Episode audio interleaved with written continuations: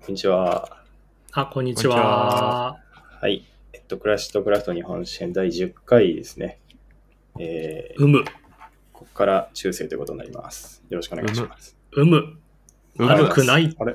何それ？これ知らないノリがなんか。はい。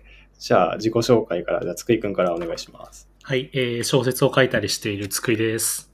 よろしくお願いします。はい。いいですね。はい。じゃあ、まさはるくんもお願いします。はい。カメラを作る会社で働いているハルです。よろしくお願いします。はい。はいよろしくお願いします。うむ。うむ 気に入っちゃったじゃん。気に入ってるね、だいぶそれ。はい。で、僕が京都で工芸関係の仕事をしている山本です。よろしくお願いします。うむお。願いします。いいんじゃない？なんかそういうのを作っていった方が今後、ね、困そういうキャラったら、うん。困ったら有無って言えばいいみたいあなあそうだね。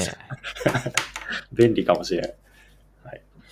じゃあ、ちょっと、それも踏まえつつですけど、今日はあの、中世社会の成立っていうところを一章丸々かな。はい。まあ、鎌倉時代ですね。要するにね。鎌倉入ったところあたりかはい。な。56ページから81ページですけど、はい。またいつも通り、つくいくんにざっとどんな感じなのか聞いても大丈夫ですか？はい。えー、ちょっとね、鎌倉時代の成立から、それの後期というか、末期ぐらいまで。なんで、はいだいぶみっちりな内容なんですけど、もうサクサクでいきますね。いろんなやつ出てくるから。いや、いろんなやつ出てくるんだよ。うん。で、まあ基本的にテーマになってるのは土地とうん武士だよね。まああー土地と戦争みたいな感じ。はいはいはい。でいきますと、うんえーまず荘園の発達と公領っていうのがあって、うんうん。まあこれちょっととてもややこしいんですけど、要するに有力農民っていうのがどんどん強くなっていって、で、彼らはその国衙っていうね、要するに国の役所から、国っていうかその、あれね、あの、それぞれの地方の役所から、うん。まあこう、年貢とかを取り立てられたりしてたんだけど、律令制の中で。うん。で、それがまあ嫌だということで、あの、中央にいる、まあ、つまり京都とかにいる有力者に、この荘園っていうのをまあ寄進すると。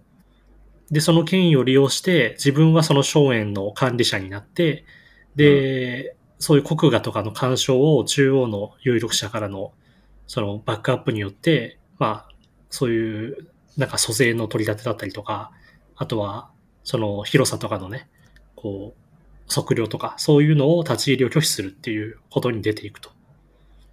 うんで、まあこんな感じで、まあこれって、あのー必ずしも私有、土地を私有してるのかどうかっていうと怪しいじゃない？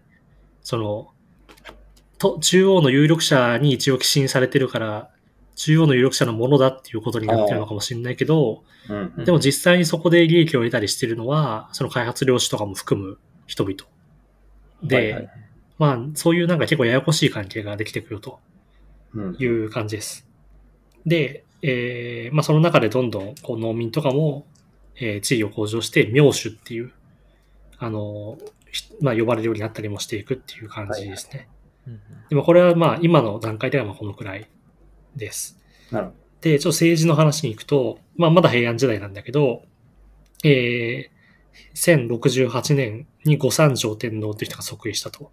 で、この人は、えー、170年くらいずっと藤原氏が外籍として、あの、摂関政治っていうのをやってたんだけど、ど。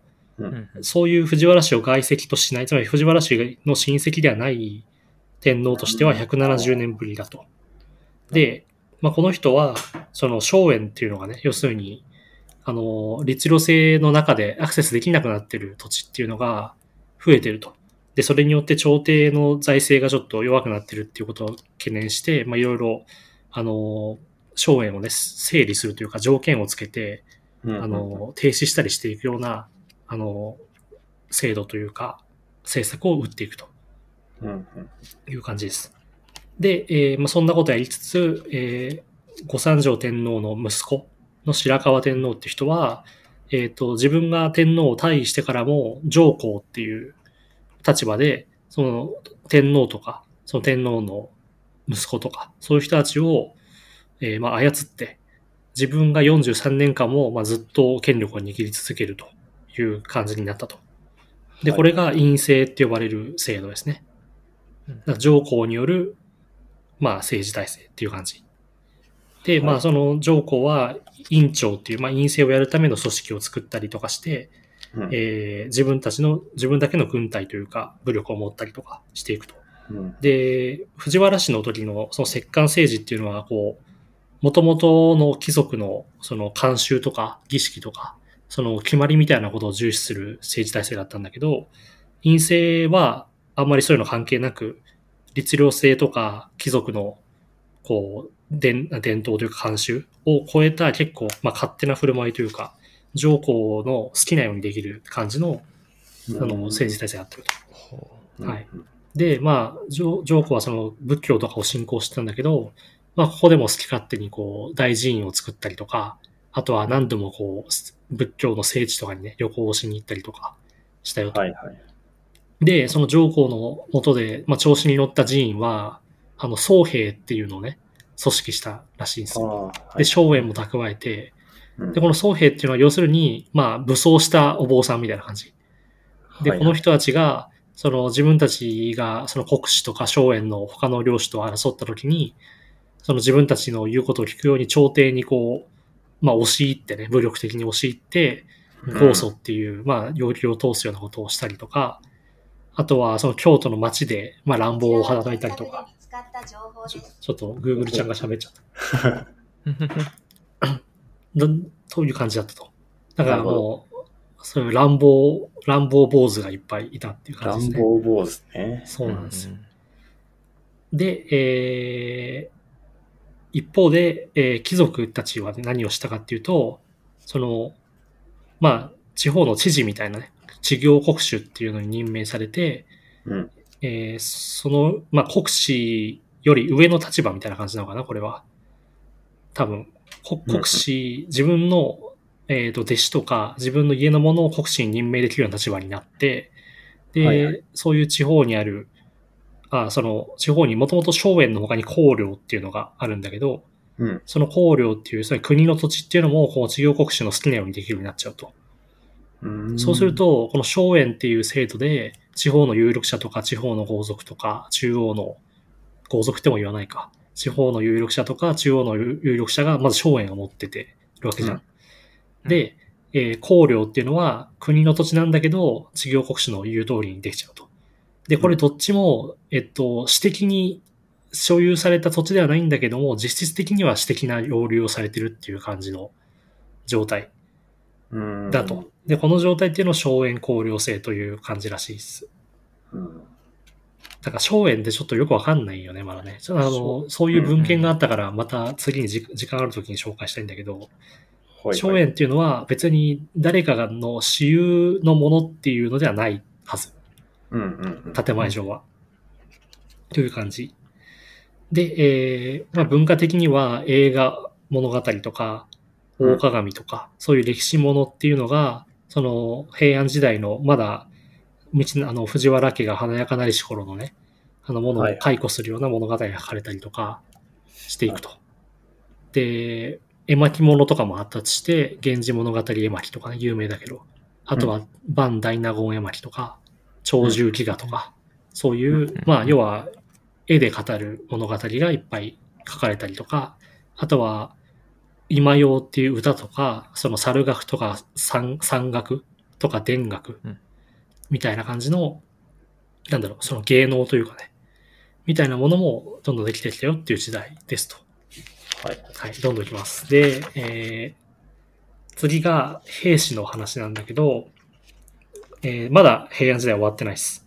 で、ちょっとね、これだいぶややこしいけど、すごい簡単に言うと、東国では、東の方では、あの、清和源氏って呼ばれる一族、武士の一族が勢力を伸ばしていくと。で、その全9年合戦とか5、3年合戦とかって呼ばれる、まあ、地方の争いの中で活躍していって、その源氏は東国の武士とかをどんどん自分の元に集めて棟梁になっていくという感じ。で、えーその一方であの、欧州藤原氏、これは、陸奥とか出羽だから、どこ？山形とか？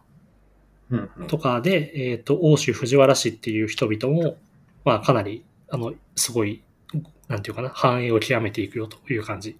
だから、清和源氏と欧州藤原氏をとりあえず覚えておいてねっていう感じですかね。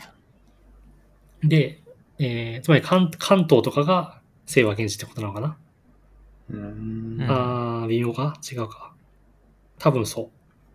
で、東北が欧州藤原氏っていう感じ。ざっくり言うと。はいはで、一方で、えー、伊賀とか伊勢、つまり西日本の方では、うんえー桓武兵士っていう人々ね、これだいぶ前にも一回出てきたけど、桓武兵士っていう人々が、まあ、引き続き勢力を握ってるよと。ここの人たちも武士はいなんだけど、えーで、えっ、と、それ、彼らは、あの、その、京都での、えー後白河天皇と崇徳上皇って人の争いがあったんだけど、その時、後白河天皇の方についた桓武兵士っていうのが、あの、有力になっていくということが起こると。で、これ方言の乱っていう、京都を舞台にした初めての大規模な合戦はいはい。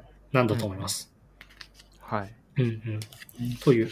で、ちょっと次のページ行くと、えーで、さっきの方言の欄で、えー、平清盛と、それと協力した藤原道則っていう人が、えー、その政治の主導権を握るんだけど、うんで、えー、その状態に対して、えー、その政敵がたくさんいるわけよね。藤原道則の敵が。はいはい。で、そのうちの一人が源義朝っていう、あの、源氏のね、あの武士を仲間に引き入れて、うん清盛が留守のうちに道則を殺す。なんだけど、清盛が戻ってきて、殺、やられる。うん。ということが起こったのね。で、そこで義朝も殺されて、えー、信頼も殺された。わけです。はいはい。で、まあこれ辺はちょっとごちゃごちゃしてるから別に覚えてなくていいんだけど、要するにその義朝の息子っていうのが頼朝、源頼朝ですよと。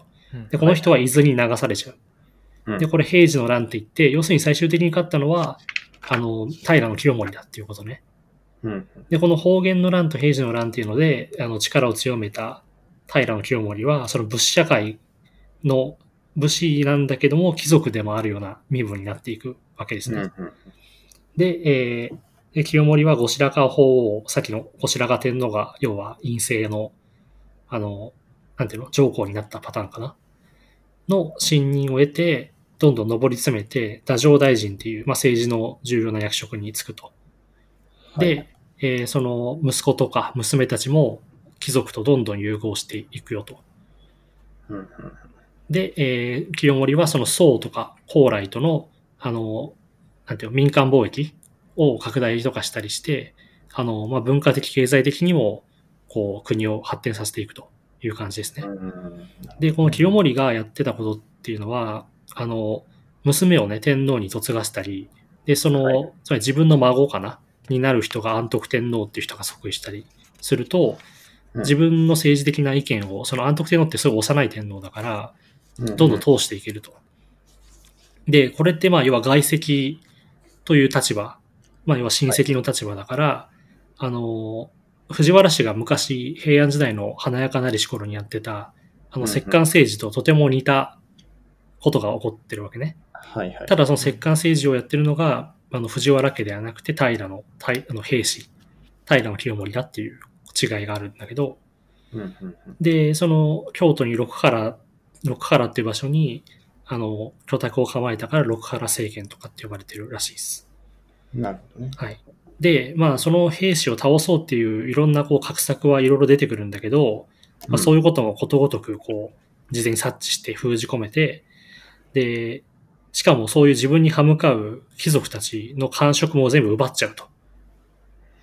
で、そういう意味で、これまで貴族が担ってきた政治っていうのが終わり、武家が主導する政権がここで初めてできたよということですね。はい。で、まあ、要は好き勝手やっていったよという感じで次のページに行きますと。あ、その、これ飛ばしてさらに次。うんはい。で、えー、ここから鎌倉幕府の誕生っていう風になっていくんだけど、はいはい。えーっとですね。まあでも兵士を倒すのを諦めない人々がいるわけですね。うんうん。で、源頼政、まあ、要は源氏の源頼政っていう人がいて、えーその人たちが兵士打倒だと立ち上がるのね。うんうん。で、その人たちは死んじゃうんだけど、伊豆に流されてた源頼朝とか、あとは木曽。木曽ってどこだ？えー、飛騨とか？ん？木曽ってどこだ？まあいいや、あ、俺もよくわかんないな。後で調べよはいはい。う。まあ、えっ、と、木曽にいた、えー、源義仲なんかが、えー挙兵するよと。うん。あ、木曽も長野県だね。はい。長野県か。そうかそうか。うんあ、だから要は東の方っていうことだね。うん。で、で、まあ要するに、これってこう中央対地方の戦いなんだよね。兵士は京都に拠点、京都とか西日本に拠点があって、で、源氏はその、まあ関東以北とか、あとはまあ長野とか、そういう比較的東側の人たちだよと。うん。で、えーその源氏を精力的に味方した人々っていうのは自分たちがそれぞれの地方に土地を持ってて、そこで支配権を強くしようとしている武士たちうん。だと。なんか在野の人たちというか、あの在地の人たちみたいな感じの勢力に支えられたと。うん。で、まあ激しい戦いをしていくよと。で、平清盛はだんだんこう劣勢に追い込まれていって、で、その関東をね、拠点とした頼朝たちにだんだん押されていくよと。で、京都にまで、えーちょっと撤退して、で、その後、まあ、なんか飢饉とか起こってさらに打撃を受けて、えーと、今度は京都からえーより西の方に、あの、四国とか、あとは九州の方まで、あの、その追い詰められていくと。うん。で、えー最終的には、1185年2月に、えー義経が、屋島？屋島っていうのは、これは、瀬戸内海の島なのか？いや、香川県です。香川県なんだ。はい。香川県の屋島っていうのを、あそうなんだ。はい。はいそこを義経、あ、源義経っていうね、大将が強襲して、で、壇ノ浦にまで追い詰めて、壇ノ浦の海戦で兵士一門が敗れ、で、安徳天皇も、あの、受水します、そこで。うん。ね。まあ、これ、ず、ここの辺の話が平、あの、平家物語の話ですね。はいはい。うん。で、えーで、まあ、これ、まあ、えー兵士を打ち負かした源氏は、えー鎌倉をね、拠点にして、これからの政治をやっていくんだけど、えー、苦問所、まあ、万所とも言うんだけど、要は財務とか財政を扱う、えーや役所とか、あとは裁判をする役所を作っていくと。うんで、、この鎌倉を拠点にした頼朝は鎌倉殿って呼ばれて、要するに関東の、えー武士とか土地を支配していくような感じだと。うん。で、えー、とですね。で、こっからちょっと、えー、法皇がね、まだ後白河法皇が京都には依然としているわけなんですけど、うん。はいこの法皇は、まあ、兵士が倒れた後に、あの、義経をね、使って、頼朝を追い出そうと、追放しようとするんだけど、で頼朝は、それにまあ反発して、逆に自分たちの、あの、なんていうかな、主導権というか政治的な力を獲得していくわけ。うん。ね。で、それが守護と持統っていうのを、えー各国に一人ずつ送るっていう、一人ずつじゃないのかな？守護は一人ずつか。まあ、各国に送るっていう、まあ、その権利で、守護っていうのは、要するにまあ警察みたいな感じ。うん。まあ、その、しかもな重要なことに関わる警察みたいな感じかな。はいはい。うん。で、えっ、と、持統っていうのは年貢の徴収とか、あとはその土地の管理とか、そういう行政的な感じ。はいはい。あと、その、まあ、治安を維持する、その、日常的な意味での治安維持とかも、持統がやっていくと。うんだまあ、受統の方が多分重要だということなんじゃないかな、多分。あの、戦争が起こったら守護の方が大事だけど、みたいな感じかな。はいはい。で、えーまあ、そんなこんなで、えー武士のね、その、鎌倉に拠点を構えた頼朝の力が強まっていくんだけど、別にそれに全部が覆われるわけじゃなくて、荘園領主もまだいるし、京都には、うんあの、貴族たちも、天皇もいるしっていう感じで、まだ全面的にはそれに覆われてないよと。うん。うん。で、なんか最近の教科書とかだと、その1185年のこの守護と持統を任命する権利を獲得したっていうのが鎌倉幕府の成立だって考える人が多いらしい。です。へえ。あ、うんこっから始まりってこと？うん。こまあだから定義上だけどね、定義上どっから鎌倉幕府かって言った時に、うん。昔はいい国作ろうだから1192年って言われてたけど、うんうん。もうちょっと早いとこから鎌倉幕府って言ってもいいんじゃないっていう人が。多いという感じ。はいはい。で、えー、そのままいきます。長えな、これ本当に。長いよ。で、まだえー10ページぐらい。うん頑張る頑張る。で、えっ、と、頼朝のね、だから頼朝の追悼、その追放を失敗した義経は、えそのまま東北まで逃げて、藤原氏、欧州藤原氏に囲まれるわけ。うんなんだけど、その欧州藤原氏の、その代替わりとともに殺されちゃう。で、そのまま欧州藤原氏も、えー頼朝によって滅ぼされちゃう。だからこれで東北地方に映画を、はなんていうの、映画を誇っていた欧州藤原氏も終わり、あの、源の頼朝による政治の政治的なこう支配が全国レベルになるよという感じうんうん。ですね。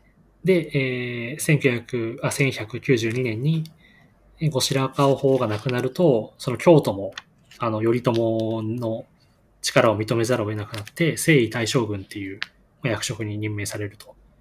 で、これはまあ伝統的にここからは、要は幕府のトップを示す称号になっていくよということですね。うんううん。ん。はい。で、えーこの鎌倉幕府は、えーその武士たちね、あの全国の武士たちが、こう、その土地をね、支配してるよっていう保証をしたりとか、あとは戦ってこう先行、こう、なんていうの？いなんていうのかな、こう、せえー活躍すれば、その土地とかを新しくあげるよっていうようなことをね、はいはい。すると。で、こういうご恩に対して、えー武士たちは、御家人たちは奉公するっていう関係になると。うんで、えーそその、鎌倉幕府に仕えてる人々、その御家人たちは、まあ、一定の期間ね、朝廷とかの警備をしたり、あと鎌倉幕府を警備したりとか、っていうようなことを、まあ、なんていうの、手弁当でやる羽目になったりとかしていくと。で、こういう、あの、まあ、上に立つ者が権威とかを保障して、下に立つ者が、えーそれに仕えていくと。っていう、この関係がすごい、これまで貴族たちの、こう、上下関係に比べるとはるかに緊密な主従関係だと。はいはい。で、この将軍と御家人っていうの関係っていうのを、封建制度って言って、こう、縦社会的なものが出ていくよという感じですね。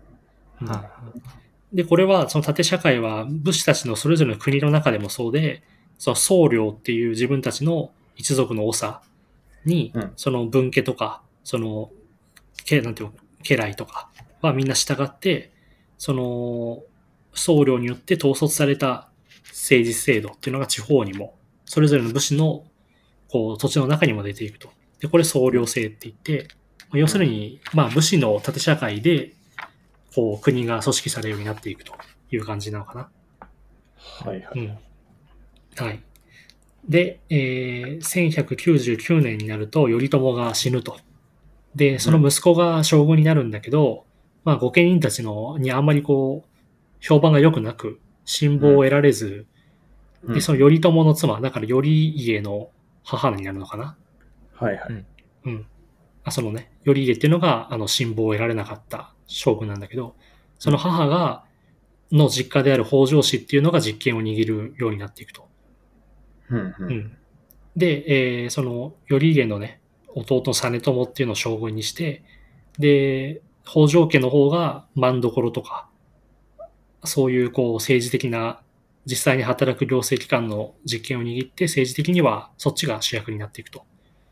で、この、えー将軍を補佐する北条家の立場っていうのは執権っていう立場です。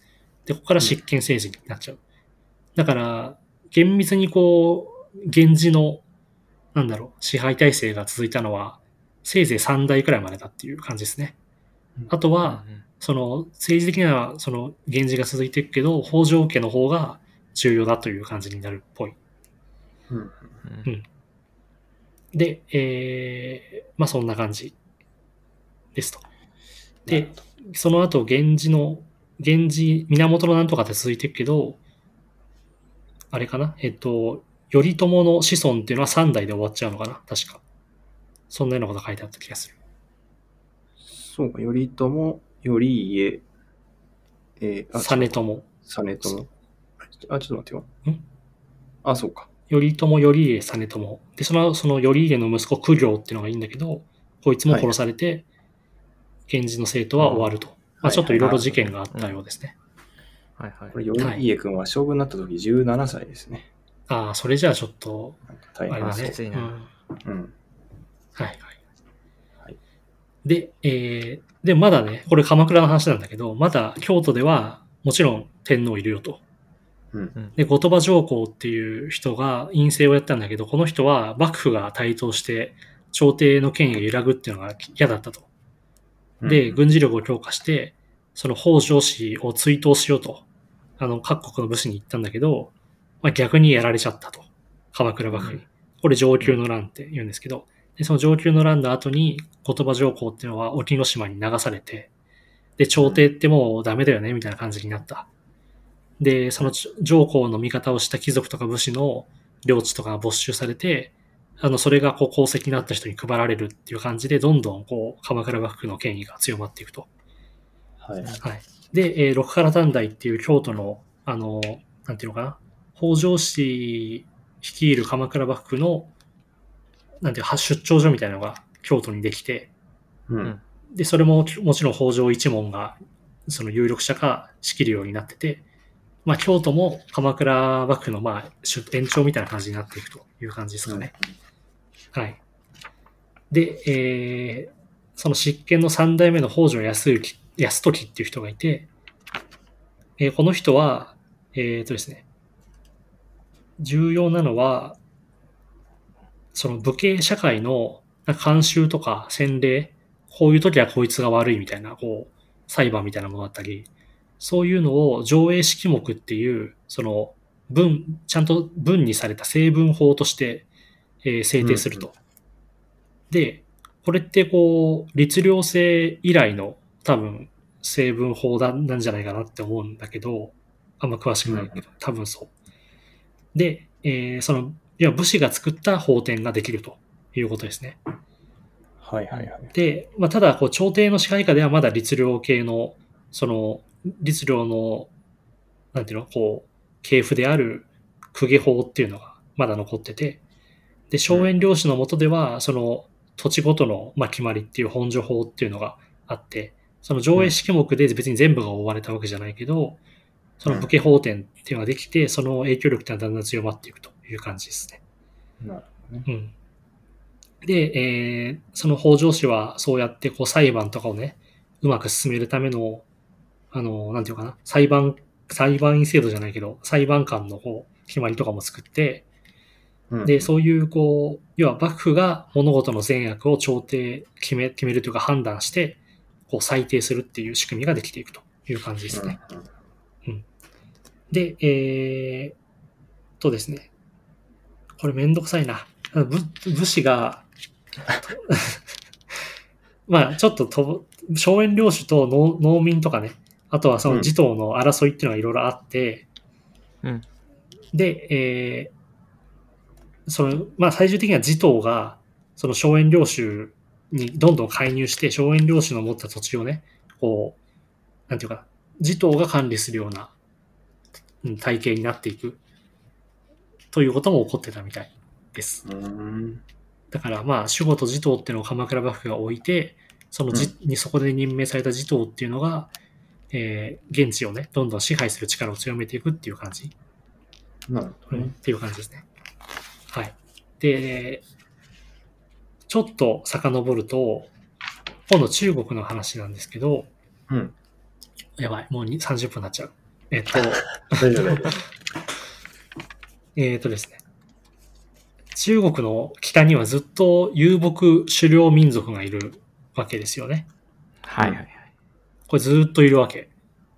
あの、ある時からね、えっ、と、なんだっけ、郷土とかも昔いたし、その後もいろんな変遷を経て、その内モンゴルのキキッタンっていうのが、キッタンという民族が、遼っていう国を建てると。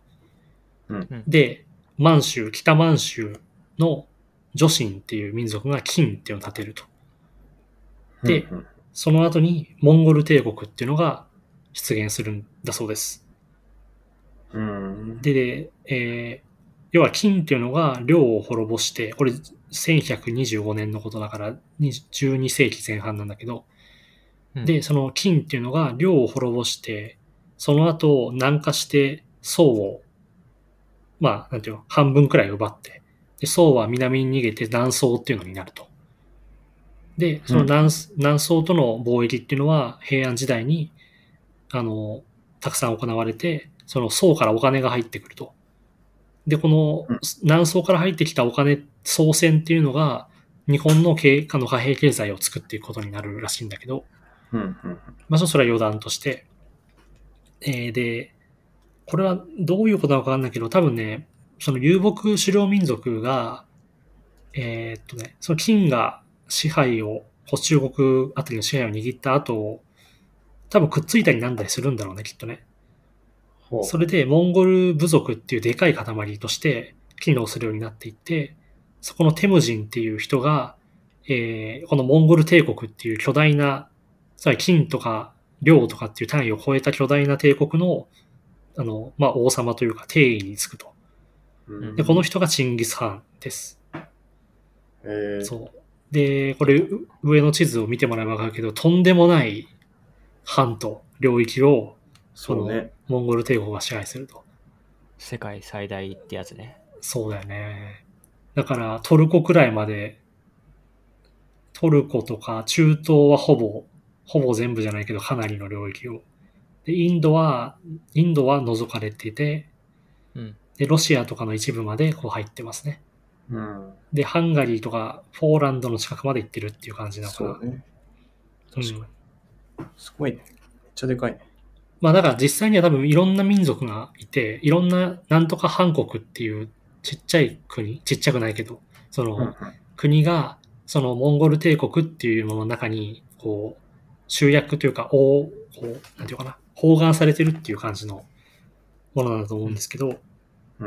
で、そのチンギス・ハンの孫の五代目フビライ・ハンっていう人は、うんえー大都、北京を都にして、元っていう国語を名乗ると。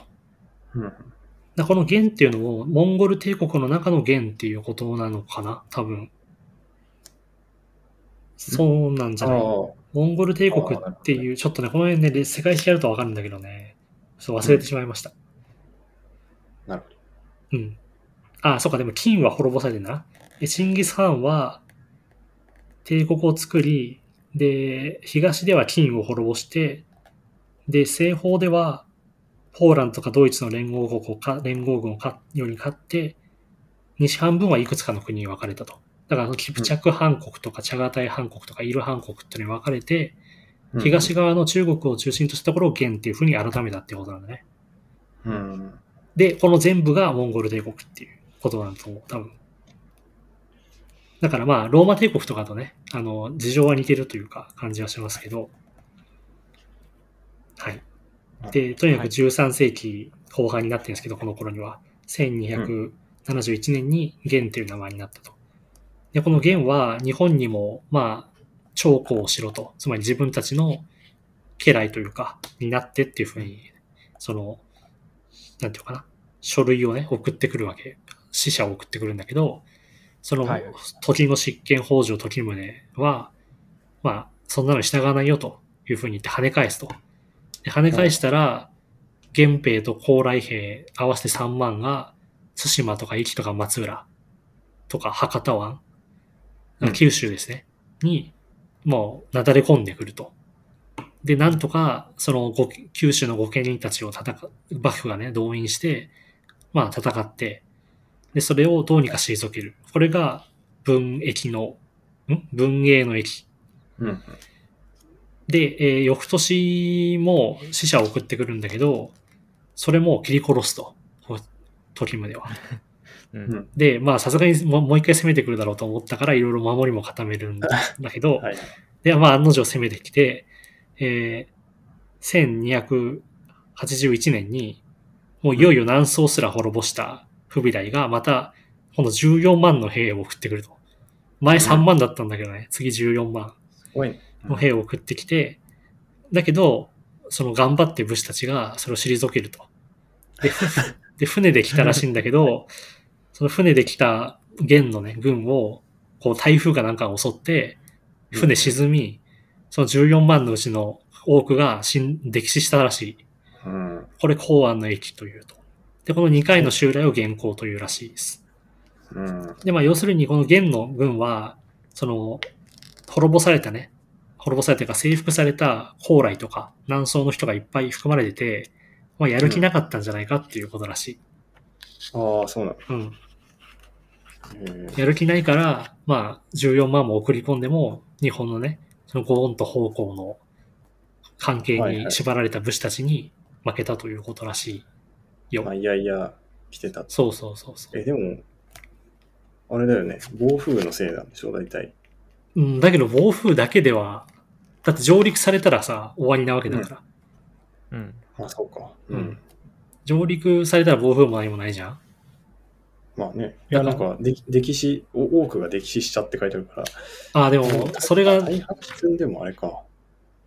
大まあ、多く半沈んでも、多くっていうのはどの辺なのかわかんないね。確かに3割ぐらいかもしれないし、ねうん。まあ、船は大半沈んだらしいけど、確かにね。うん。なるほど。まあ、やる気なかったのか。まあでもやっぱり上陸を頑張って阻止してるうちにそういうことが起こったっていうことだと思うんだよね。うん。多分ああ、なるほどね。はいはい。はいはい。ですと。で、えーさっきのその南宋からお金が入ってきたって話したけど、うんそういう貨幣経済とかがどんどんにあの日本に入ってくると。で、えーそういう位置とかができたり、あとはその手手工業者の、今日なんていうの、こう、同業者の組合みたいなのができたりとかしていくよと。うんうん。で、あとその市場経済ができて、その金融業者ね、あの、金貸しが出てきたりとかうん。うん。もすると。で、あと農業的なイノベーションもいろいろ起こったっていう感じらしい。この頃には。はいはいはい。うん。だから社会的にだいぶなんかこう、なんていうかな、社会らしくなってきたというか、うん、なんかこう輸送をする業者がいたり、金貸しがいたり、で、市場があって、で、その、手工業者のギルドみたいなものがあってっていう感じだからね。はいはいはい。で、えーその御家人たちの社会っていうのも、えっ、と、まあ、これは鎌倉時代も進んでくると、もともとはその、か、あの、鎌、武士たちの、その家督を継いだ長男、着子っていう人が、えーその領地をね、まとめて単独相続するように。あ、違うか、もともとは分割してたんだけど、えっ、と、鎌倉後期になると、その家督を継いだ着子あが単独で相続すると。そうすると、他の子供たちっていうのは、その着手の家来になるか、あとは文家みたいな感じで独立していくような感じの人が出てくると。うんうん。で、そうすると、えっ、と、血縁じゃなくて、まあ同じところに住んでるとか、より集まっていくっていう感じの新しい武士団が生まれたりすると。まあうん。で、えー、まあそんなとこですね。で、元、元のと戦った武士たちがたくさんいたわけだけど、その元と戦ってもさ、新しい土地は得られないわけじゃん。うん。だから戦戦っても特にいいことないわけよね。うんうん。で、そうすると困窮しちゃったりする武士とかも出てきて、で、その金を借りまくってる人を特性例とかで救ったりとかもしたと。幕府はう。ん。うん。という感じだけど、で、幕府内では特捜っていう北条氏の本家、本家の力が強くなってるんだけど、この特捜家の、まあ、思い思い通りになってっちゃうわけね。せっかくこういろいろ裁判とかの仕組みを作ったのに、思い通りになっちゃってて、で、幕府は御家人からだんだん信用を失っていくようになると。うんうん。うん。で、朝廷も天皇家が分裂して対立するようになっていたりとか、まあ、だんだんとこう政治的には危ないぞっていう匂いがしてくるわけですね。はい。だから、純粋なこう、幕府の武士たちの垂直の構造が崩れてきたり、その、なんていうの、こう、京都の方でも、こう、系統が分かれちゃったりとかしてて、っていう感じですかね。うん。はい。ですね。で、まあ多分政治的には一応この辺で今回は終わり。だから、鎌倉後期まで来て、鎌倉幕府では一回作った武士による政権っていうのが、うんまあだんだんと崩れ始めるっていう感じですかね。はい。北条氏のその権力がというか感じですかね。なるほど。はい。で、文化面では、えー、とにかく戦乱とか飢饉ばっかりあると。そのうんうん平安時代の末期以降。で、それに救いを求めた人々が、その鎌倉仏教っていう新しい新宗教に、えー救いを求めていくと。で、その浄土宗だ、浄土真宗だ、自宗だ、日蓮宗だといろいろあるんだけど、まあ、共通点としては、その、これまで仏教ってのはこう研究とかしたり、あとはその戒律に従って生活したりとか、そういうこう、なんていうか、ぜ全面的で体系的なものだったうんみたいなんだけど、はいはい。その新仏教は、そのうちのどっか一つの表裏を取り出したりして、うんうんその部分的なんだよね、まずね。そのうん仏教のこの部分っていうのを取り出してると。で、その上で、なんか自分の力で何とかしようとか悟りを開こうっていうんじゃなくて、なんかこうすがっていくというか、こう、大いなる存在とか、ある一つうんの、こう、経典とかにすが、すがっていったりすると。はいはい。うん。で、あとは優しい、こう、苦行をするんじゃなくて、あの、簡単にできることを進めていくみたいなのが共通点らしいです。なるほど。うん。で、細かいとかちょっと飛ばします。で、それとちょっと別なんだけど、あの、新仏教と同時期に、その臨済宗とか曹洞宗っていう禅の教えも広まって、うんで、その禅は特に、あの、武士たちと相性が良かったらしいですね。うんで、武士たちは、えーその、建長寺とか、円覚寺とかっていう有名なお寺が鎌倉に建てられたりしていくと。うんで、でも朝廷では、あの、依然として、あの最澄とか空海が起こした天台宗とか真言宗、つまり密教でね、うんうんの、えー権威が保たれていたということなんだけど、その、まあ、奈良のいろんな宗派の中では、その改革とかもだんだん起こっていくよという感じらしいです。うんうんうん。大体以上ですね。なるほはい。そんな感じ。あ、まだあった。であ、はい最後。えっ、と、文化的な話で言うと、まあ、新古今和歌集とかができたよとか、あと、うん鴨の長明の北条記、吉田健康のスレーゼルサみたいな、こう、世の中を見つめるエッセイみたいなものが書かれるようになったりとか、ど。はいはい。あとはもちろん平家物語っていうのが中世文学をね、こう代表する傑作なんだって、うんうんうん。そんな感じですね。なるほどね。はい。やばい、40あり分かかったよいやー、まあ長かったからね、お疲れ様です。もう、長いね。長かった。しかもかなりディテールを落としてこれだからね。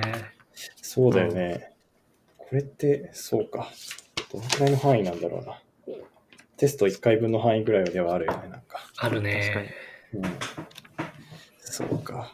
いやでも結構なんか、もう中学、中学とか高校の最初のやつで覚えてるワードはあったけど、改めて聞くとちょっとやっぱ印象全然違う感じもあったな。そうだね。なんか要は細かい理屈というか、その土地の、うん。なんていうの、誰がさ、どのように土地を支配するかっていうことの仕組みをずっとやってるじゃん。武士についてもね、うん結局はそういう話だから、はいはい。かこの土地のことがよくわかんないと、多分ね、理屈としてはなかなか理解しにくいんだろうけど、俺もはっきりとは分かってない、その感じを。なんか、そうだね。うん。なんか、うん。なんかいろんなエピソードが土地に紐づいてるよね。その、長男が全部継ぐから武士団ができたとかさ。なんか現行で土地与えられないからはいはい、精霊が出てとかさ。なんか、うん。だからまあ結局その富の源泉っていうのは、ね、うん特別な、例えば欧州藤原氏とかって馬とか金とかね、そういうのが、あの、なんていうの、生産物で、それによって富を築いたりとかっていうのはあるけど、はいはい。まあ、基本的にはやっぱ土地があって、その土地でお米とか作ってうんっていうのが財源なわけじゃん？この頃はまだ。はいはい。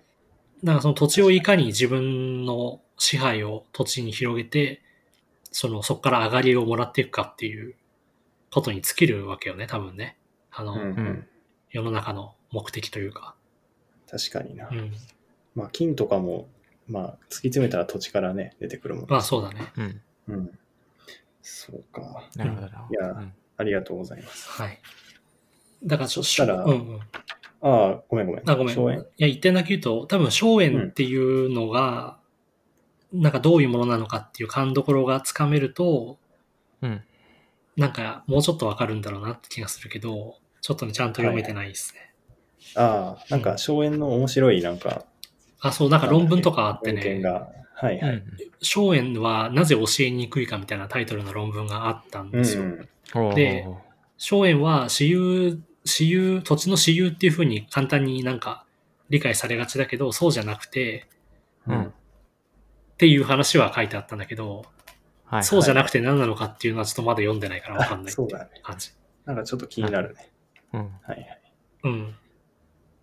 ですね。そうだな。じゃあまたちょっと、もし読んだら教えていただいてみたいな感じかな。はい、はい、じゃあ、えっと、今45分ぐらいだけど、あと30分ぐらいチャットなんかはい。調べてきたことのうん。雑談をしてっていう感じにしようかな。そうですね。えっと、はるくんはなんかどんなこと気になったとかありました？まあ、俺は、やっぱね、空海とか平安の調べてたから、そのまま鎌倉仏教をちょっとだけ調べてて、お、いいっすね。ああ、あ、そしたらね、俺もね、鎌倉仏教かぶりだから、ちょっと鎌倉、鎌倉仏教雑談みたいな感じにしましょう。いいでしょう。あ、いいね。はい。はい。じゃあ、そうね。ちなみになんか、もう、ざっくばらんに行きたいと思いますけど、はいはい。なんかど、どれ気になりました？なんかいっぱい宗派が出てくるから。まあ、どれというかね、全体的なやっぱ流れ。的俺、辿ってて、はいはいうんうん。まあ、こう、こうね、鎌倉でいっぱい芽が生えた、この仏教、いっぱい出てきたけど、七う宗が。んうん。うんうん。まあ、流れとしては、やっぱ、末法って、まあ、前回の話かな平安はい。中期ぐらいからのそうなんだけど、仏教の中でも、ちえーれ仏教の歴史観の中で末法っていう考え方があって。まあ最初にその3つの時代感があるんだけど、最初に正法っていう釈迦の没後千年が、その正法っていう時代で、はいはいはい。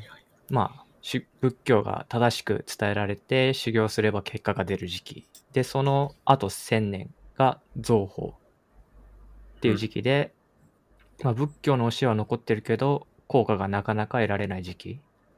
うんうんうんううん。ん。で、その後が末法のせ世界と呼ばれてて、はいはい。まあ、壊あ破壊、この戒律を破る方の破壊が平然と行われて、まあ、天災と戦争が横行し、まあ、はい苦しい時代が1万年以上続くって言われているのが仏教の歴史観うん。なんだよね。で、その末法っていうのが、日本だと1052年から入るっていうふうに言われて、当時言われていて、はいはい。でその前後は、もうすぐしたら末法になるから、世界が混沌とするというふうな恐れを抱く時期っていうのがあって、はいはい。うん。で、まあちょっと前前の時代の人たちもちょっと入ってくるんだけど、その中で、まあ空也さんとか、はいはいはいはい。空也上人とかが、まあ、そういう時代の、主に民衆に向けて、まあ仏教の中でも阿弥陀仏を唱えて、まあ、踊っていれば、あなたたちも死後に、まあ、浄土の世界にい行けますよというふうに、まあ、主に、その、恐れていた民衆に向けて、簡単な、まあ、さっきつくりさんも言ってくれたけど、うんうん。民衆に向けた仏教っていうのが広まり始めると。うんうんうん。うんうん。でその中で阿弥陀仏を信じて死後極楽浄土にあの生まれ変わって悟りを開くっていう浄土信仰うんを開い、えー説いたのが、まあ、良人さんと法然さん。法然さんが浄土宗。でその弟子の親鸞が浄土真宗。はいはいはい。でブッダへの道を全宗に求めたのが英才と道元。はい。うん臨済宗と曹洞宗だよね。うんうん。うん。で、その2つとも、ちょっと仏教的にやりすぎだから、一旦法華経に戻っって仏教の真意を見出そうとしたのが日蓮の日蓮宗。はいはい。うん、なるほどね。そうそうそうそう。大体この3つぐらいが大きく分けてあって、で、その全てが一応、この時の民衆の人たちはほとんどがあまり字を読むことが、特に漢字については難しくて。で、この3つに分かれた人、3つの大きいくくりの人たちも全員ひらがな混じりの文を作って簡単な言葉で教え始めた。うんうん。はい。だよね。で、法然と親鸞は一応念仏だけ唱えてばいれば大丈夫。で、うん英才と道元は座禅やっとけば大丈夫。うん。で、日蓮が法華経の題目やだけやっとけば大丈夫っていう風に何か一つだけ選んで民衆でもやりやすいようにはいはい。広めていったっていうのが、まあ、ざっくりとした流れだったんだなという。はいはいはい。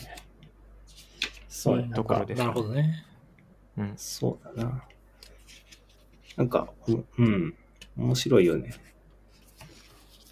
俺結構その、今挙げてくれたようなやつを、なんかそれぞれちょっと仏教のお寺のホームページとか行ってさ、なんか 見たりしてたんだけど、うん。なんか最近お寺のホームページ行くのがなんか、なんか面白いなと思ってきたんだけど、えっとね、えっと、ど、どれから行こうかな。あ、なんかね、そそれぞれなんか面白いトピックないかなと思って、こう、ずざーって見てたんだけど、うんうん。うんえっと、そうだな、なんかそう、例えばなんか前週は、なんか曹洞宗、うん。そう、てはなんか、これね、前週も、い今挙げたようななんか浄土宗も浄土真宗とかも、基本なんか、みんな比叡山で修行してた人が、なんか、うん。うん、なんか開いてて、だからルーツは基本、なんか天台宗というか、うんうん。みたいな感じだったんだよね。うーん。で、で、曹洞宗の、なんか道元も比叡山で修行してたんだけど、なんかその総本山みたいなのが、なんか総持寺と、あとえ福井県の永平寺みたいになってて、うん。うん。で、で福井県の永平寺ってなんか、なんだろう、なんか茶道とかともさ、関係強くて、まあ、禅宗って茶道と関係強いんだけど、はいはいはい。で、うんうん永平寺の修行の YouTube とかが結構、あ修行の様子が YouTube に結構動画になってて、あの、なんだ、これ最近の、まあなんか現現代の人が、まあ、永平寺で修行してるみたいな動画だったんだけど、うんうん。はい。で、なんかその、なんかこうサバイバルしてる人の動画とかさ、うん。こうしんどい人の動画を見る、見るの結構好きなんだよね。うん。なんか、あうんこんなしんどい人たちもいるんだみたいな感じで、ちょっとはいはい。楽になって。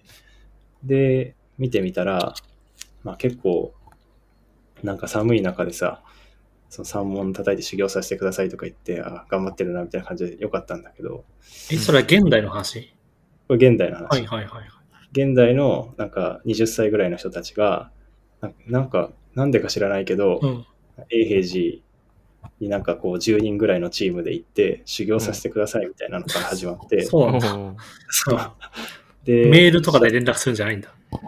メールとかでするんじゃないんだろうね。まあ多分事前にメールした上で言ってるんだと思うけど。ああ、そういう、そういう茶番ってこと？いや、わかんない。なんか、どこまでリアルなのかわかんないけど、いや、なんか俺が見た YouTube では、うんその、エイジの散歩に行って、うんで、それもなんか先輩に連れられていくんだけど、うんうん。なんか入り口で2時間ぐらいとりあえず待たされるの。ああ、そうなんだ。なんか気温もう1度ぐらいしかないんだけど。はいはいはい。で、入り口2時間ぐらい待たされたら、うんなんか先輩の人た人が一人出てきて、うんで、やっとそこでなんか修行しに来ましたってこと言って、うんうん。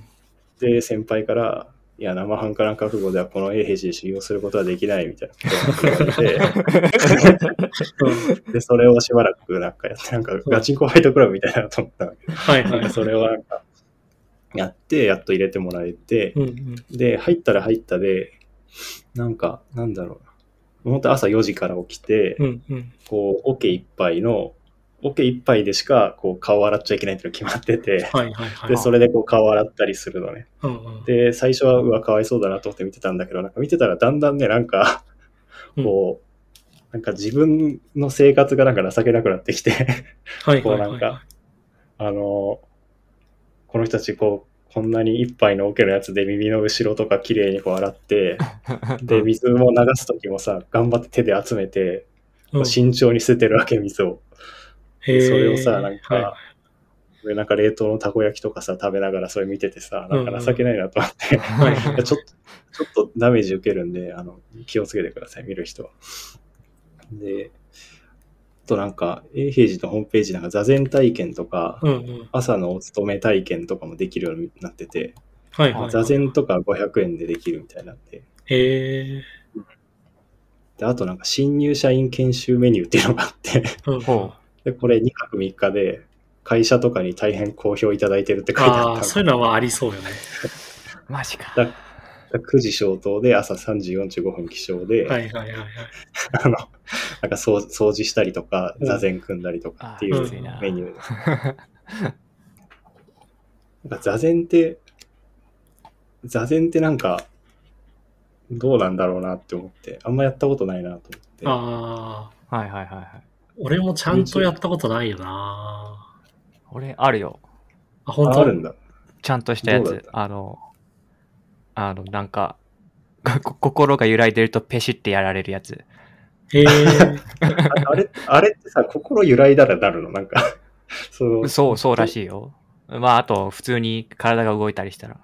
ああ、まあ、足組み直すぐらいだったらやらないやられないんだけど、あ、なんかもぞもぞしたりするとパシッてやられる。あと、あとなんかこいつ寝てんなって時。そうだよね。YouTube でうん見たやつは寝寝てた、完全に寝てて、なんか、さらに、そのちゃんとしたお坊さんの修行してる人が寝ててやられてると？だから、もう新人の修行僧とかやっぱなっちゃうんだって。あうんあ、でも本当一日にだって、じ長い人10時間とかやるらしいから、座禅とか。ああ、そうだよそうなね。んだ。うん。そうね。なんかそういうの面白かったなって。なるほどなんか。なんかに、えっとね、あ、これはそんな大したあれじゃないか。なんか2009年になんか禅っていう映画うんうん。あって、中村勘九郎が主演の。はいあ知らないな、その映画。うん。なんかね、うん。なんかこの仏教関係のなんか空海とかも映画あるし、うんうんうん。で、あとね、今回出てきたやつだと、い一辺上人っていう、はいはいはい。辺のさ、うん。自習の踊り念仏の人いるじゃない、うんうん。うんこれもなんか2012年に一辺上人っていう映画があって、はいはいはい。で一辺役があの、ウド鈴木なんだよね。へえ。まあ確かに顔はそういう感じかもしれんな。う うん。なんか演技上手いのか下手なのかよくわかんなかったけど、なんかこれも YouTube で予告版だけ見て、はいはいはい。なんとなく雰囲気分かったんだけど。で、あとなんか、一辺上、一辺踊り念仏だからさ、うんうん。ははいはい。こう、歌ってお踊ってみたいな感じじゃないいはいはい。その念仏を。だからなんかさ、なんか打楽器奏者のスティーブ・エトーっていう人とか、うんうん。なんか、うんここれも、あ俺、スティーブ・エトーよく知らなかったけど、なんかベーシストの、なんかケンケンっていう人いて、あはいはいはいこの人なんか知ってたんあ、だけど、俺も知ってる知ってる。ああなんかそうそういう人たちがなんか参加してて、役としても出てて、あ、何演奏するってこと？その作あそうそうそう作中でというか。う。うんん。そうそうそう。だから、踊り念仏をちょっとテーマにした音楽みたいな、それに合わせて踊るみたいな。はいはいはい。なんか、あのーほら、ビートたけしのザトイチではいはいはい。パーカッションで踊ってたやつみたいな感じのうんうん。うん。ことやってたね。なるほどね。なんかベースガンガン鳴っててみたいな。まあ中世はやっぱり芸能のなんかね、花開く時代っていう感じだから、そういうのは空気としてありますよね。なんか、んあー宗教と芸能というかね。あー、はいはい。なんか、なんだっけ？自習って結局なんか、あれなんだったっけ？能楽とかの？はいはいはい。能楽とかとつながりあるみたいな。ちょっと、ちああ、そうなんだ。ょっと見た気がする。うん、そこごめん、はっきりは調べてないけど。なんか猿楽とか弦楽的なものもさあ、ーなんかこう言葉としては聞いたことあるじゃん、うんう。ん。で、なんか能とか狂言は我々も見たことあるじゃないうんはい。なんか、どう、どういうつながりなのかあんまりよくわかってないんだよね、俺は。その弦楽とあかー猿楽をちゃんと見たことがないから。はいはい。確かに。あのーううんん、今度湯浅正明監督の次の、次の映画、が、うん。なんだっけ、犬王っていう映画なんだけど。はいはい。それは、あの、平家物語に犬王の巻っていうのがあるらしくて、俺平家物語ちゃんと読んでないから、あれなんだけど、うんその犬王の巻っていうのを、あの、古川秀夫っていう有名な小説家が、なんていうかな、こう現代語訳した本があるんですよ。うんそれを原作にしたアニメ映画らしいんだよね。へえ。だから中世の話なんですよ。ざっくり言うと。犬王、犬漢字で、犬に王様の王、犬王。あ、本当だ。2020年初夏ロードショー。そうそう、楽しみだなと思って。へえ。なんか中世って確かにあんまないのかな？いや、てかやっぱり中世といったら、その能楽とか、そういうこう芸能とかね、あと音楽が、はい民主都市のこう都市文化の成立と一緒にこうできてくるような時代だから、はい、多分そういいうこう中世のこう、なんていうの？まあ、飢饉とかさ、戦争とかあって荒れてもいるけど、民衆のパワーもあるみたいな時代を書きたいっていうファンタジーって結構多くて、はいはいまあはい。犬王もそういうこう感じなんだと思うんだよね。ああ、なるほどね。あ、で、琵琶法師の少年と出会うとかあるんだ。そうみたいで。で、このあ犬王欲しいね。犬王のこう主役、主演を、あの、女王蜂っていうバンドがあるんだけど、ああ、知ってるよ。女女王蜂のあのボーカルのアブちゃんっていう人がいて、アブちゃんはいアブちゃんが犬王の声やるんですよ。へえ。だからまあすげえ合ってるなと思ったんだけど、あの確かになんか、竜とそばかすの姫でさ、中村佳穂主演やったじゃない？今回。うん今回というか。うんうんまああれと同じようなキャスティングだよね。こう、えアーティストパワーで突破するみたいな感じっていうか。すごいな。うん。確かにアブちゃんはなんか声魅力あるもんね。うん。なんかすごいいいキャスティングだなって思った。うーん。俺も女王蜂結構好きだからなんか嬉しかった。ああ、そうなんだ。ほうほうほう。救い女王蜂とか好きなの意外だな、なんか。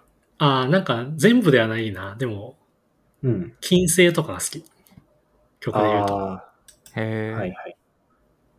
後で聞くうんなんか聞いたことある気がする。うん。なるほどね。あ、楽しみ。そうだね。あとそうだな。あとちょっと気になったのは、うん。なんか日練習うん。うんで、日練習もちょっと調べて、なんか日練習ってなんか日練習以外はダメだみたいな感じのことを言ってたらしいのね。はいはいはい、はい。そうだね。はい。なんか多宗教をちょっとディスるみたいな。で、うんなんかその、なんかララッパーっぽいスタンスだみたいなのを言ってる人が何人かいて、ああ、なるほどね。一練習だけがリアルで、こう他の宗教をこうディスるみたいな、ちょっとはい。ギャングスタラップみたいな感じで言ってる人がいて、ああ、なるほどね、とか思って。で、一練習の総本山久遠寺っていうとこなんだけど、うん。久遠寺のホームページも見てみたんだけど、はいはいはい。なんか日蓮の宇宙マンダラ世界っていうなんか日本語オペラやってて、へえ。なんかオペラやってるやんって思って、ね、それはクオンジが企画したってこと？久遠寺が企画してるんだと思って、これも YouTube でなんかショートバージョン見れたんだけど、はいはいはい。なんか、えっと、普通に今朝着てる人とかが、あの、割とガチオペラをやってて、面白かったです。本当だ。あ本当は全3幕って書いてある。全3幕ある。日本語オペラ。へえ。はい。っていうのがあったかな。まあだからやっぱりなんか、ヒップホップっぽさみたいなのは勝手に感じちゃうよね。新仏教って。なんかわかる気するよね。うんやっぱりストリートだし、はいはい。なんかこう、民衆のさ、なんかこう、苦しみとかそういうことも書いてるじゃん。社会派じゃん、結構やっぱみんな。そうだねう。ん。うん。なんかわかるね。一辺上人とかもなんか歩き回ってね、うんこううんうん。なんかみんなでこう乗ろうぜみたいな感じで、うんうん。ちょっとそういうノリあるかもしれないよね。あとその親鸞のさ、悪人小季節っていうのがあるじゃない、はいはい。要するに、煩悩捨てきれないお前のためのものなんだぞ、みたいな。あそうあ、はいはい。で、そういうのってさやっぱさ、その武士とかってさ、戦いで人殺したりとかもするわけじゃん。うん。やっぱそういう人にとってはすごい救いになるんだと思うんだよね、多分ね。はいはいはい。で、その農民とかもさ、飢饉の時にさ、なんかこう、家族とか、その親戚とかさ、まあ、ん町の人とかをそういうの見殺しにしちゃったりとかさ、いろいろあるじゃん、うん苦しいことが。うんうん。で、そういう人に役人小季節ってこう、ああ、なんか、ひすごい染みるのかなってちょっと思ったりした。ありがたいなって思いそうだね、うん確かにな。うんなるほど。やっぱ今我々がさ、なんかに救いを求めるみたいなことは全然レベルの違う話だと思うんだよね。この頃の苦しみというかさ、こう、ああ、うん。こんだけ戦とか飢饉とかあってさ、はいはいはい。だから、なんかね、そういう時代にこういう、これだけのものが求められたんだなっていう感じがするよね。そうね。そうだね。なんか臨済宗とかはさ、うん。臨済宗はなんか結構、うん。こう、高級な武士にこう気に入られてさ、国からも保護されたみたいな感じで、うんその、なんだろう、建仁寺とか建てたとかさ、はいはいはい。あ源の頼朝だったっけ？あ頼朝じゃないか。なんか要要は結構北条政子とかに気に入られて、うん。国から保護されたみたいなのがあったんだけど、はいはい。なんか、なんかそのやっぱ、か階階級じゃないけど、その社会のそのどこに属してるかによってどういうものを欲しがるのかがなんか違ってて面白いよね。そうだよね。うん。確かに。上の人は結構自分で考えて自力で悟り開くみたいな臨済宗とかがなんか。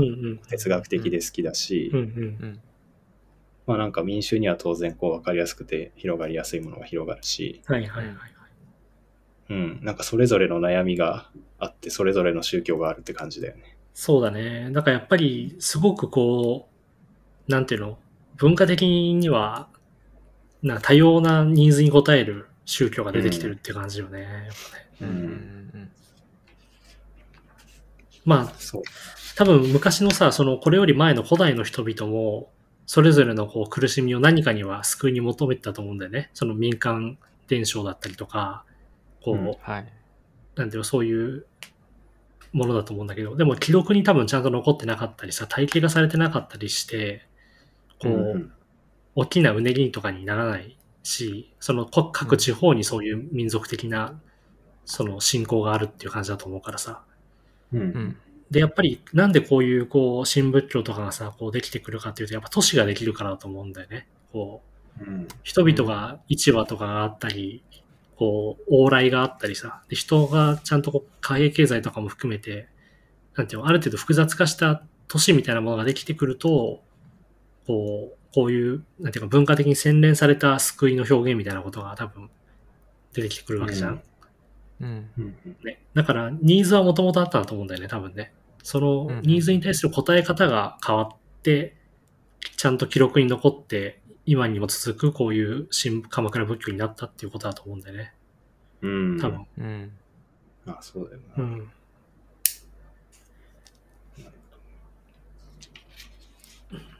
なるほどな。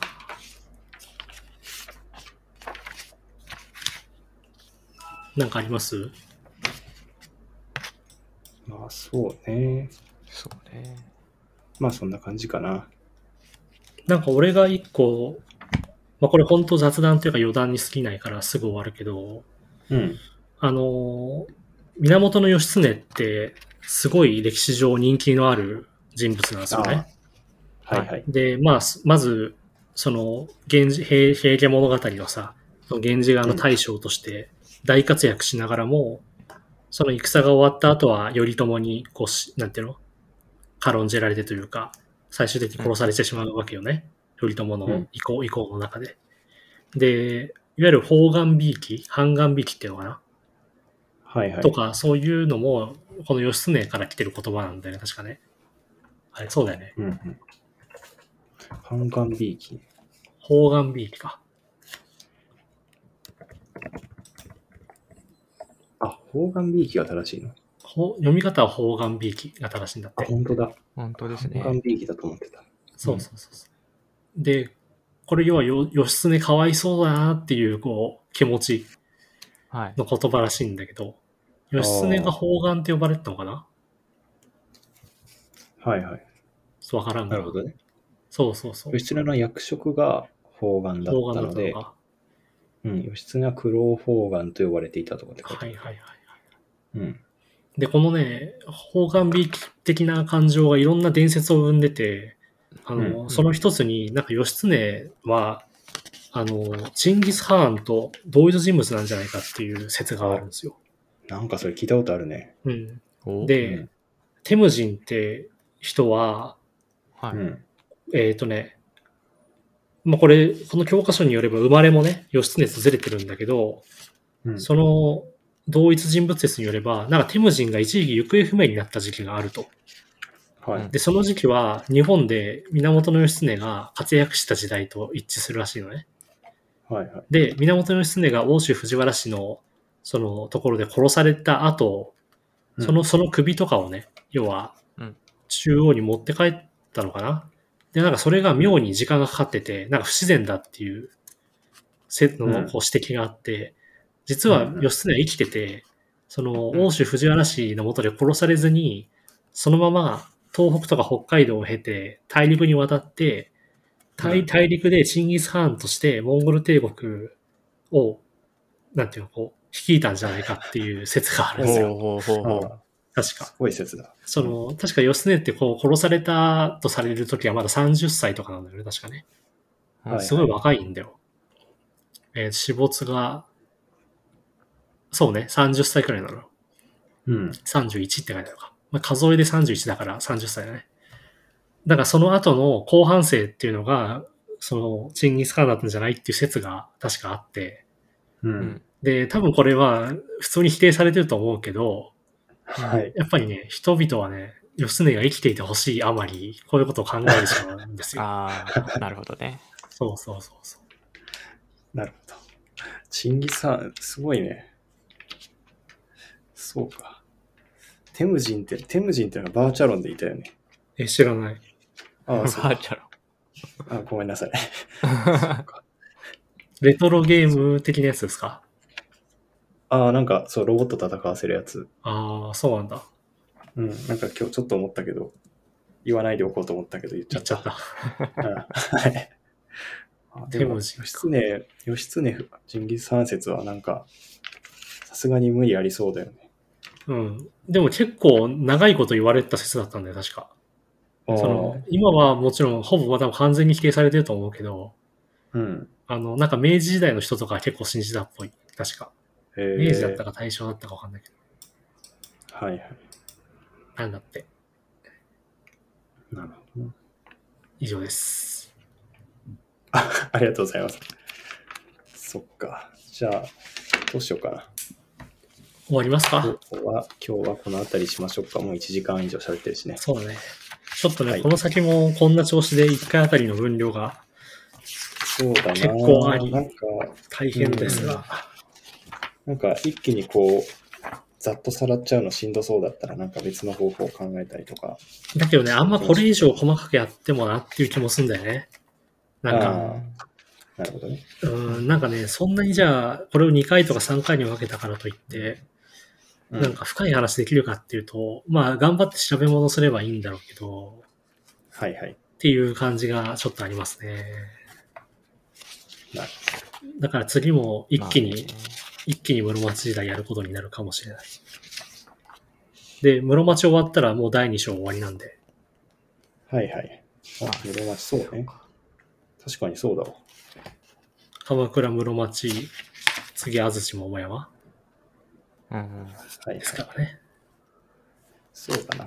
なんかだんだん内容が生活者寄りになっていく感じするよね。まあそういうことが分かるようになってきたっていうことなんだろうね、きっとね。うんそのそううんね。うんうん。まあ生活者寄りでもあるし、なんか政治の話とかもね、結構ダイナミックになってきたというかね、こう、こういう決まりができましたよってだけじゃなくて、いろんな勢力がさ、こう、お互いに争う感じになってきてるじゃん。確かに確かに。う。うんん。そうか。で、やっぱこっから戦国時代になっていくわけだから、どんどんこっから一回できた、その武家社会が、どのようにね、こう分裂して、軍友割拠になっていくかっていう世界ですからね、こっからは。はいはい。じゃあ、じゃあまた疲れた。引き続きやっていきましょう。はいお疲れ様です。はい。はい。じゃあ、今週はこんな感じで、はい。お疲れ様でした。はい、おは疲れ様でした。お疲れ様でした。い